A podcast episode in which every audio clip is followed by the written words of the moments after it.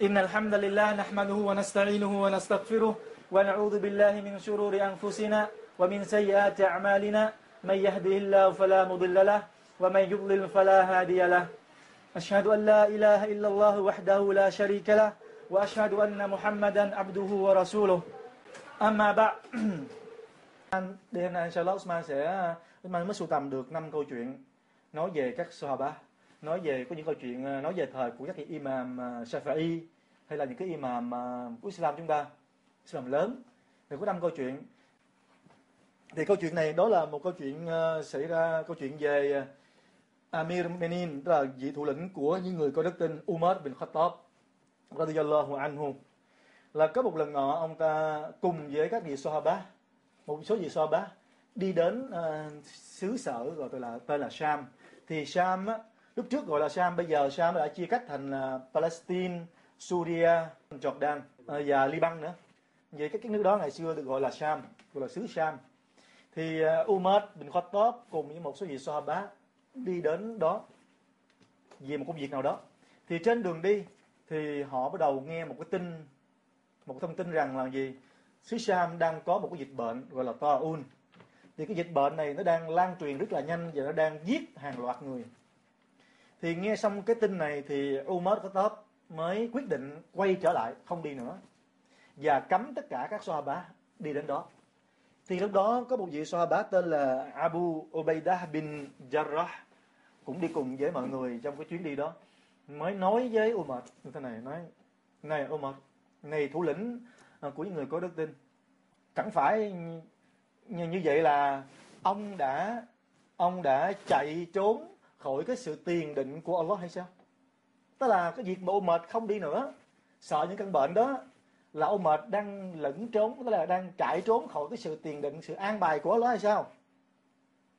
Thì khi dứt lời Umar mới nói với uh, Abu Bayda, này Abu Bayda, phải chi mà cái người nói là những lời này không phải là anh? Sau đó Umar tiếp tục.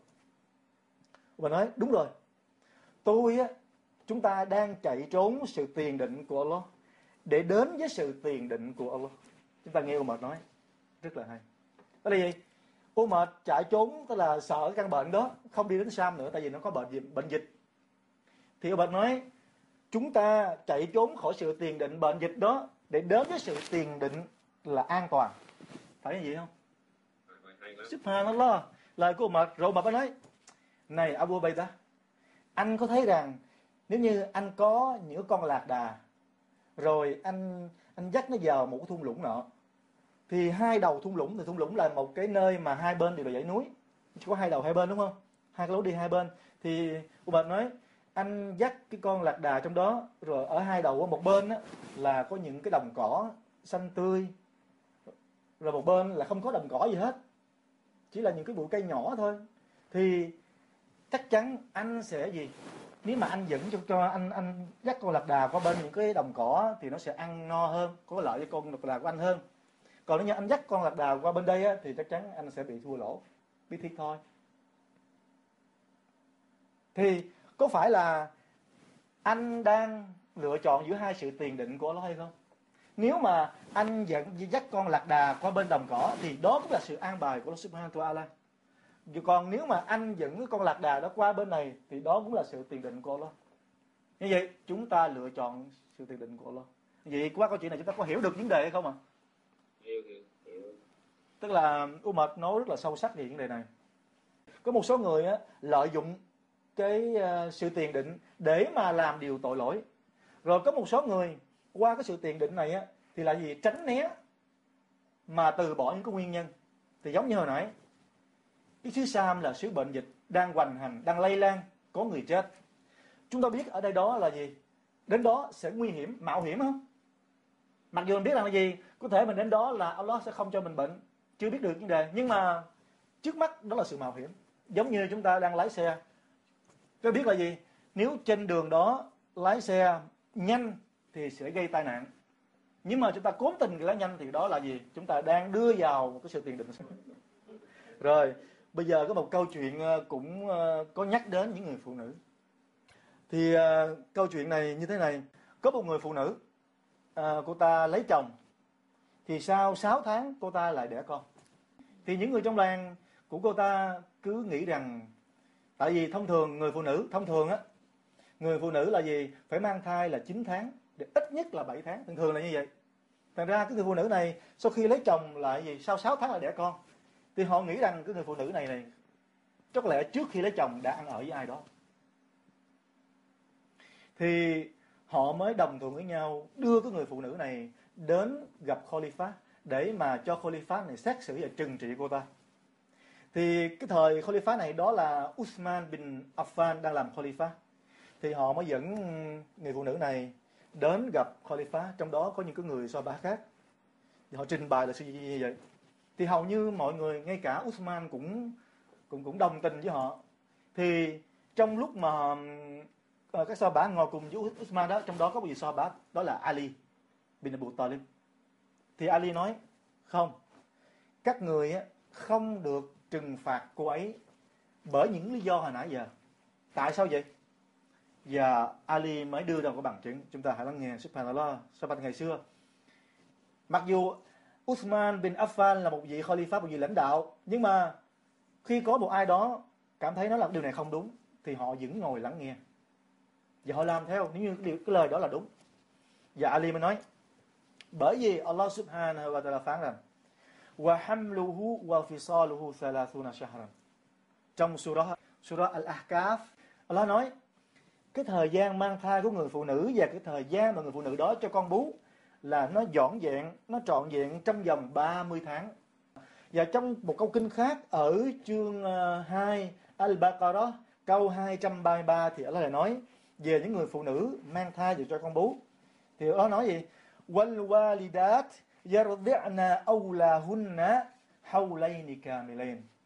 Có nghĩa là như thế này, là những người mẹ đó là cho con mình bú nếu mà muốn á, thì hãy cho con bú trong vòng 2 năm thì cái thời gian 2 năm đó là thời gian mà gì? Nhiều nhất tối đa. Thì Ali nói dựa theo hai câu kinh này lại chúng ta gáp lại thì thấy là gì? Allah nói là gì? Hai năm cho con bú tức là mấy tháng? Là 24 tháng. Vậy còn lại mấy tháng? Còn lại 6 tháng thì cái lời này Allah nói gì? Wa hamluhu wa visaluhu thalathuna shahran. Có là gì? Cái thời gian mang thai và cho con bú của người phụ nữ là 30 tháng chúng ta trừ ra thời gian 30 tháng là 2 năm thì còn mấy tháng? Còn lại 6 tháng đúng không? Thì 6 tháng đó là thời gian tối thiểu của người phụ nữ, chứ không phải là 7 tháng. Như vậy, cái người phụ nữ này, họ sinh 6 tháng thì không phải là lý do mà lạ, mà vẫn có Allah đã nói trong Quran. Phải như vậy hay không? Và cái ngày hôm nay, tức là chúng ta vẫn xác định điều đó, có một số người sinh 6 tháng, Allah vẫn cho sống được. Mà cho dù không có xảy ra, nhưng mà Quran đã nói, thì chắc chắn sẽ có thì trong hai câu kinh này cũng có một cái sự kiện khoa học. Đó là gì? Cái thời gian ít nhất để một người phụ nữ hạ sinh là trong 6 tháng. Qua câu chuyện này cho chúng ta được những cái bài học gì? Thứ nhất là chúng ta thấy thời của so ba những người lãnh đạo và những người thường dân, họ luôn ôn hòa với nhau, không phân chia cấp bậc như và khi có một cái sự kiện gì xảy ra, họ chỉ vì Allah subhanahu wa ta'ala thôi. Họ luôn dám nói sự thật và những người làm sai, họ cũng chấp nhận sự thật. Cũng như lần trước sau kể, chúng ta nghe về à, lúc mà u mệt lên thuyết giảng à, thuyết giảng về một cái à, vấn đề mà mắc hết á thì xin lễ cưới á, thì có một người phụ nữ đã lên chỉnh u mệt và u mệt đã làm đúng như vậy. Biết nhận lỗi và sửa và chỉnh lại ngay lúc đó. Cho tôi thấy, cái thời của so bá là tất cả họ đều như vậy hết thì đó là một câu chuyện. Nhưng là một cái bài học thứ hai nữa đó là gì? Là qua câu chuyện này chúng ta lại biết được Ali là cái người mà thông thái như thế nào. Ali bin Abu Talib. Rồi chúng ta thấy được là gì? Phụ nữ trong Islam luôn luôn được tôn trọng. Subhanallah.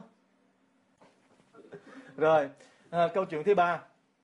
Thì Imam Shafi'i là một trong bốn vị imam lớn à, của um, trường phái Ahlul Jama'ah và Sunnah, tức là những người Sunnah.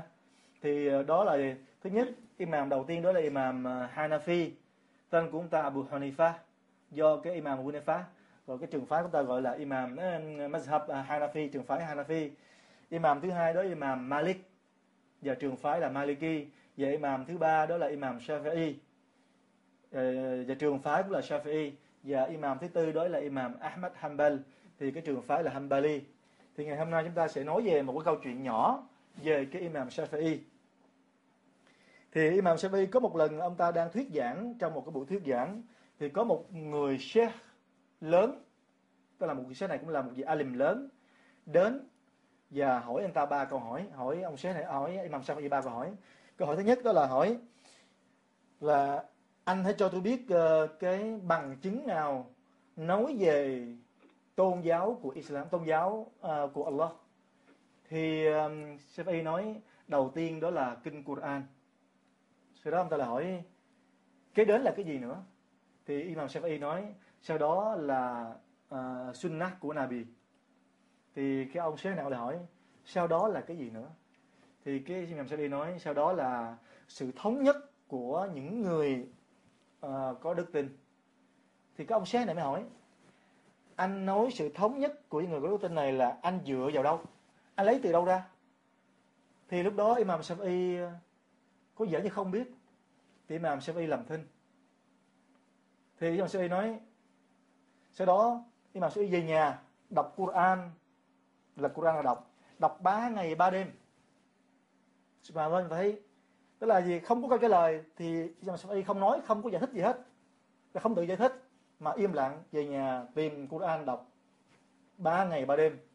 Vào ngày thứ ba thì cái ông sheikh lớn đó ông lại đến hỏi Imam Shafi thì Imam Shafi nói à, cái câu hỏi của ông á tôi đã không biết và tôi đã về đọc Quran. Mỗi ngày tức là mỗi ngày mỗi đêm tôi đọc ba lần Quran. Tức là gì? Một ngày một đêm Imam Shafi đọc hết Quran tới ba lần.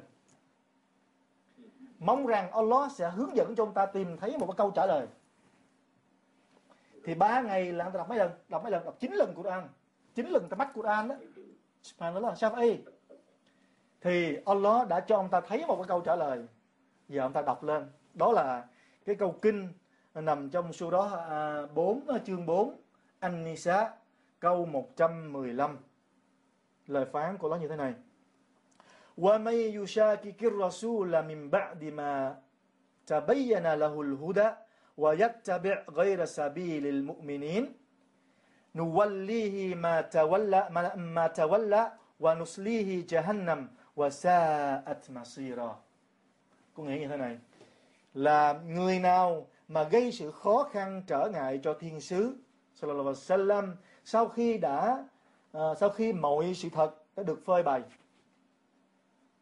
một sự chỉ dẫn đã được phơi bày và người nào mà đi theo cái con đường khác với con đường của những người có đức tin, thì ta sẽ bỏ mặt những người đó giống như những người đó đã bỏ mặt những người có đức tin. Và ta sẽ nướng những người đó trong cái quả ngục trời hành năm. Đó là một nơi tồi tệ nhất. Thì đâu là cái cơ sở cho nói là gì? Là cái cơ sở nền tảng thứ hai để biết được cái tôn giáo của Allah. Mà nói về mà Imam y nói là gì? Sự thống nhất của những người có đức tin. Đó là gì? Người nào theo một con đường khác với những con đường của những người có đức tin. Có nghĩa là sao? Có nghĩa là con đường mà tất cả những người có đức tin đã thống nhất và đồng thuận với nhau rồi. Rồi chúng ta nghe một mình chúng ta lại không chọn con đường đó. Một mình chúng ta làm mâu thuẫn với con đường đó, thì chúng ta không được. Thì đó là câu trả lời. Sau khi trả lời câu nói này thì cái ông sếp nói so đất ra. Anh đã nói đúng. Thì câu chuyện này, Usman, tại sao muốn kể cho chúng ta nghe? Nó mang ý nghĩa gì? Đó là chúng ta dạy, chúng ta biết được gì? Islam chúng ta có những cái nền tảng giáo lý. Và những cái nền tảng giáo lý của chúng ta được dựa vào cái cái nguồn hiến pháp nào? Tức là dựa vào đâu chúng ta rút ra được cái nào halal cái nào haram cái nào mực rốt cái nào làm được, cái nào không làm được, cái nào hòa chịp, cái nào không hòa chịp? Vào cái cái nguồn tài liệu nào có nguồn hiến pháp nào? Thì đầu tiên đó là kinh Quran. Cái thứ hai, cái đến là sunnah của Nabi. Tất cả là gì? Những cái lời nói của Nabi, những cái hành động của Nabi, những cái sự phản ứng của Nabi. Từ khi mà Nabi nhận được cái sự mặc khải, cho đến Nabi qua đời, thì những cái đó được gọi là sunnah của Nabi. Và cái nền tảng hiến pháp thứ hai. Và thứ ba, đó là cái nền tảng hiến pháp được gọi là gì? Ijma, có nghĩa là sự thống nhất của những người có đức tin ijma. Thì Usman xin nói thêm vấn đề ijma như thế này. Ijma là như thế nào? Ví dụ như trong một cái một cái giai đoạn nào đó một cái thời đại nào đó lại xảy ra một cái sự việc nào đó. Mà sự việc đó trong Quran không có nói cụ thể. Tức là không tìm được câu trả lời trong Quran. Nó rõ ràng. Mà mang tính tổng quát hay là nó mang tính uh, mang tính cần phải có một sự suy nghĩ rồi suy luận cái gì đấy rồi tìm đến sunnah thì cái sunnah của Nabi cũng không có nói cụ thể chi tiết về cái vấn đề đó. Mà nó nằm trong sự gì? Diễn giải. Thì lúc đó các ulama trong cái thời đó trong cái thời xảy ra cái sự việc đó mới ngồi lại tranh luận bàn bạc thảo luận với nhau dựa dựa theo kiến thức của họ về Quran và Sunnah và uh, theo kiến thức của Sahaba. Rồi cuối cùng họ đi đến thống nhất với nhau. Họ nói à cái này là như thế này cái này là như thế này thì cái đó sau khi đã thống nhất rồi, thì cái luật đó được gọi là luật ijma thì chúng ta không được sau này sau này một người nào đó đứng dậy nói, không, nói như thế này, không không được. Tại vì ngay tại cái thời điểm đó đã được tất cả ulama ijma với nhau rồi. Vậy đó là ba cái nền tảng chính. Và sau ba cái nền tảng này, chúng ta lại có thêm một cái nền tảng hiến pháp thứ tư. Đó được gọi là Kiyas Kiyas nếu dịch theo tiếng Việt Nam có thể gọi là tạm dịch là sự suy luận, sự đối chiếu những cái vấn đề mà dựa trên Quran và Sunnah. Rồi sau đó tìm ra một cái cái quan điểm mà được cho là mang ưu thế nhất, thuyết phục nhất, hợp lý nhất, gần đúng với cái hadith, gần đúng với Quran nhất. Thì đó là gọi là Kiyas thì từ chỗ Kiyas này chúng ta mới thấy mới có sự xuất hiện giữa các vị ulama, giữa các trường phái với nhau thì đó là cái mấu chốt mà gì à, có những các trường phái có sự khilaf bất đồng là theo Shafi'i, theo Hanbali, theo trường phái của Maliki hay là theo Abu Hanifa hay theo những trường phái khác. Chúng ta đã hiểu được cái vấn đề mà đã có sự phân chia trường phái này kia. Như vậy, các trường phái này được hình thành không phải là được hình thành do cái do cái hiến pháp gốc là Quran, Sunnah hay là cái Ijma mà chỉ vào những cái phân nhánh của cái giáo lý thôi. Usman thí dụ khi Nabi nói là gì? Tất cả những con động vật, thú vật mà nó có răng nanh có răng nanh á thú dữ mà có răng nanh để cầu xé mồi á thì chúng ta ăn không được như vậy con beo ăn được hay không dĩ nhiên là không đúng không con hổ con cọp con gấu con sói ăn được hay không không ăn được tại vì nó là những loài thú dữ có răng nanh, đúng theo cái lời nói của Nabi. Đến một cái con khác, đó là một con voi chẳng hạn. Con voi. Thì con voi này nó có một cái ngà voi. Chúng ta biết đúng ngà voi đúng không? Thì cái ngà voi nó lại mọc ngay chỗ cái cái miệng của nó. À thì một số người lại nói, con voi này là ăn không được. À tại sao vậy? Tại vì con voi này á, nó có cái nanh tụi ta ăn không được. Họ nói như vậy. Tại sao? Tại sao là có nanh tại vì cái này á, nó mọc tại cái miệng của nó. Thì cái nanh là mọc tại cái miệng. Thật ra không ăn được con voi. Riêng trường phái của Imam Malik, Maliki thì nói là con voi ăn được. Tại sao vậy? Họ nói, không, con voi này không nằm trong cái, nằm trong lời của Nabi. Cái đây chỉ là, gọi là cái sừng của nó thôi. Cái ngà voi á nó giống như cái sừng của nó vậy cũng như sừng của con bò sừng của con sừng của con trâu. Thì một số người nói không những người khác nó không nếu cái sừng là phải mọc trên đầu chứ. Tại sao lại mọc ở chỗ này? Thì Imam Maliki phái trường phái của Maliki nói không. Họ nói một lý khác họ nói không. Nếu là cái nanh á, là dùng để cấu xé mồi. Trong khi con dôi á, nó chỉ ăn cỏ. Và cái này á thực sự là giống cái sừng hơn là giống cái nanh của con động vật khác ăn mồi.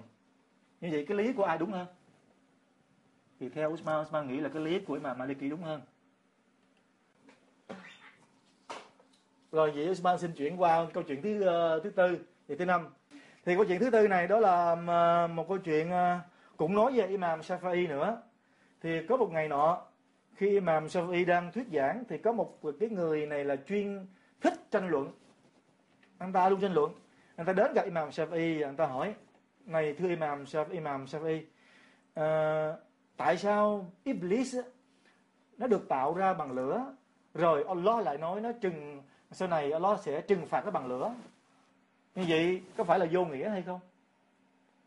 Tức là tạo dựng nó bằng lửa là được, được uh, bị trừng trị trong lửa. Vậy có đau đớn gì đâu. Lửa lửa làm sao đau được? Đúng hay không? Hỏi như vậy. Thì Imam Shafi'i mới ngồi im lặng. Sau đó Imam phải đứng dậy và đi đi nhặt lấy một cái viên uh, viên uh, một cái viên ờ, đất bụi đất khô nhỏ thôi. Imam Imam đi đấy mà mới ném vào cái người đàn ông đó chọi vào cái người đàn ông đó. Thì người đàn ông kia chọi vào thì ông ta đau. Ông ta đau ông ta cấu lên. Khuôn mặt có vẻ như là đau và cấu lên.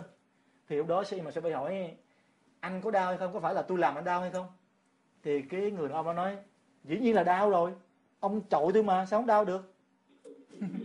Thì mà sao vậy? Nói anh đau à, à thì sao vậy nói hỏi mới lặp lại câu hỏi. Ủa tại sao á anh được tạo làm tại sao mà cái một cái viên đất bụi có thể làm đau được một cái tạo vật được tạo ra từ đất bụi được? Đất làm đau đất được à?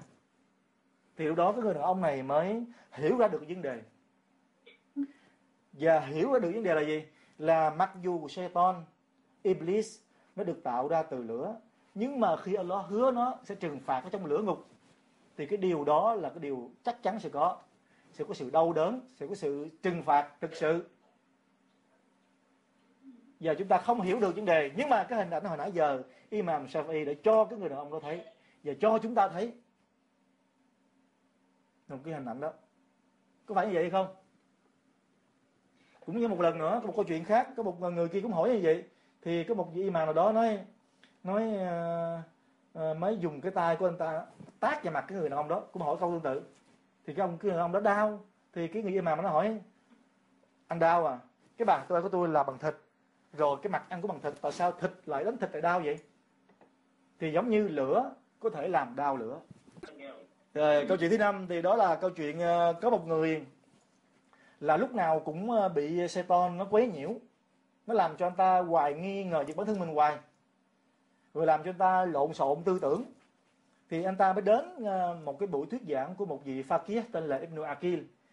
Ibn Akil này là một vị ulama đã viết ra một cái cuốn um, sách nói về Nahu rất là nổi tiếng. Và hai cuốn sách này được uh, là một cuốn sách giáo khoa cho trường uh, tất cả các trường uh, Islam rất là nhiều.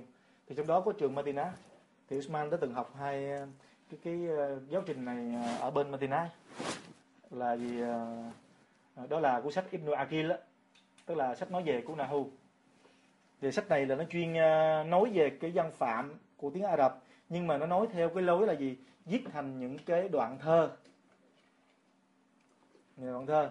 Thì ông Ibn Akil này đang thuyết giảng trong một cái buổi thuyết giảng. Thì một cái người lúc nào cũng hoài nghi bản thân mình mới đến gặp uh, Ibn Akin Imam Ibn Akin nói nói ờ, ngồi xuống nói thưa pha kia thưa vị kia quả thực tôi á mỗi ngày tôi tắm rất là nhiều nhưng mà tôi lại không biết mình là có tôi thường nghi ngờ là mình có tắm hay không tắm nữa. như vậy làm thế nào đi ờ, thưa Imam thì ông Imam Ibn Akin này nói à, tôi thấy là anh chắc uh, cái cái cái dân lễ nguyện của anh á Allah không có bắt tàu anh đâu. Anh không bỏ cũng không sao cả. Anh bị miễn được miễn rồi.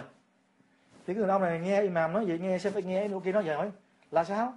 Ngạc nhiên. Là như thế nào? Tại sao ông nói như vậy? Thì, thì cái ông imam đầu kia nói bởi vì Nabi sallallahu alaihi wasallam nói rằng rufi al qalam an thalatha al majnun hatta yafiqa wal naim hatta yastayqira wal sabi hatta yablugh có nghĩa này là gì? Allah tức là cái giết á nó sẽ ngừng giết đối với ba người. Tức là gì? Allah không bắt tội nữa. Đối với ba người ba thành phần sau đây. Thứ nhất đó là người bị điên. Cho đến khi nào anh ta tỉnh lại? Cái thứ hai là người ngủ ngủ ngủ say á. Đến khi nào anh ta thức dậy? Và người thứ ba đó là người gì? À, là trẻ con. Cho đến khi nào nó đã trưởng thành? Đã dậy thì. Thì nếu như là trẻ con nếu như là người điên và nếu như là người ngủ say ngủ quên á thì Allah không bắt tội. Như vậy, anh, một người như mà mà nói Ibn kia nói, một người mà tắm một ngày dài lần như vậy, rồi anh ta lại không biết mình có tắm hay không giống như anh á, thì tôi nghĩ đó là người đi. Chúng đầu tiên trả lời cái ông đó như vậy. Thì qua câu chuyện này, Usman muốn nói chúng ta điều gì? Thực sự là đây là điều quan trọng lắm. Satan á, nó tìm mọi cách để nó lôi, nó cám dỗ chúng ta à, không phải là nó chỉ dụ dỗ chúng ta đi làm những chuyện haram ví dụ như làm chuyện gì nà làm cái chuyện à, uống rượu cờ bạc rồi làm chuyện tội lỗi. Mà nó còn tìm cách để lôi kéo chúng ta cám dỗ chúng ta quấy gì chúng ta ngay lúc chúng ta thờ phượng. Có một số người á lúc nào cũng nghi ngờ hết. Có một số người Osman từng thấy ở sớm của Osman nè bây giờ vẫn còn. Có một cái ông đó mỗi lần Osman xóa lá gần ông ta Osman hay để ý lắm. Ông ta cứ như thế này.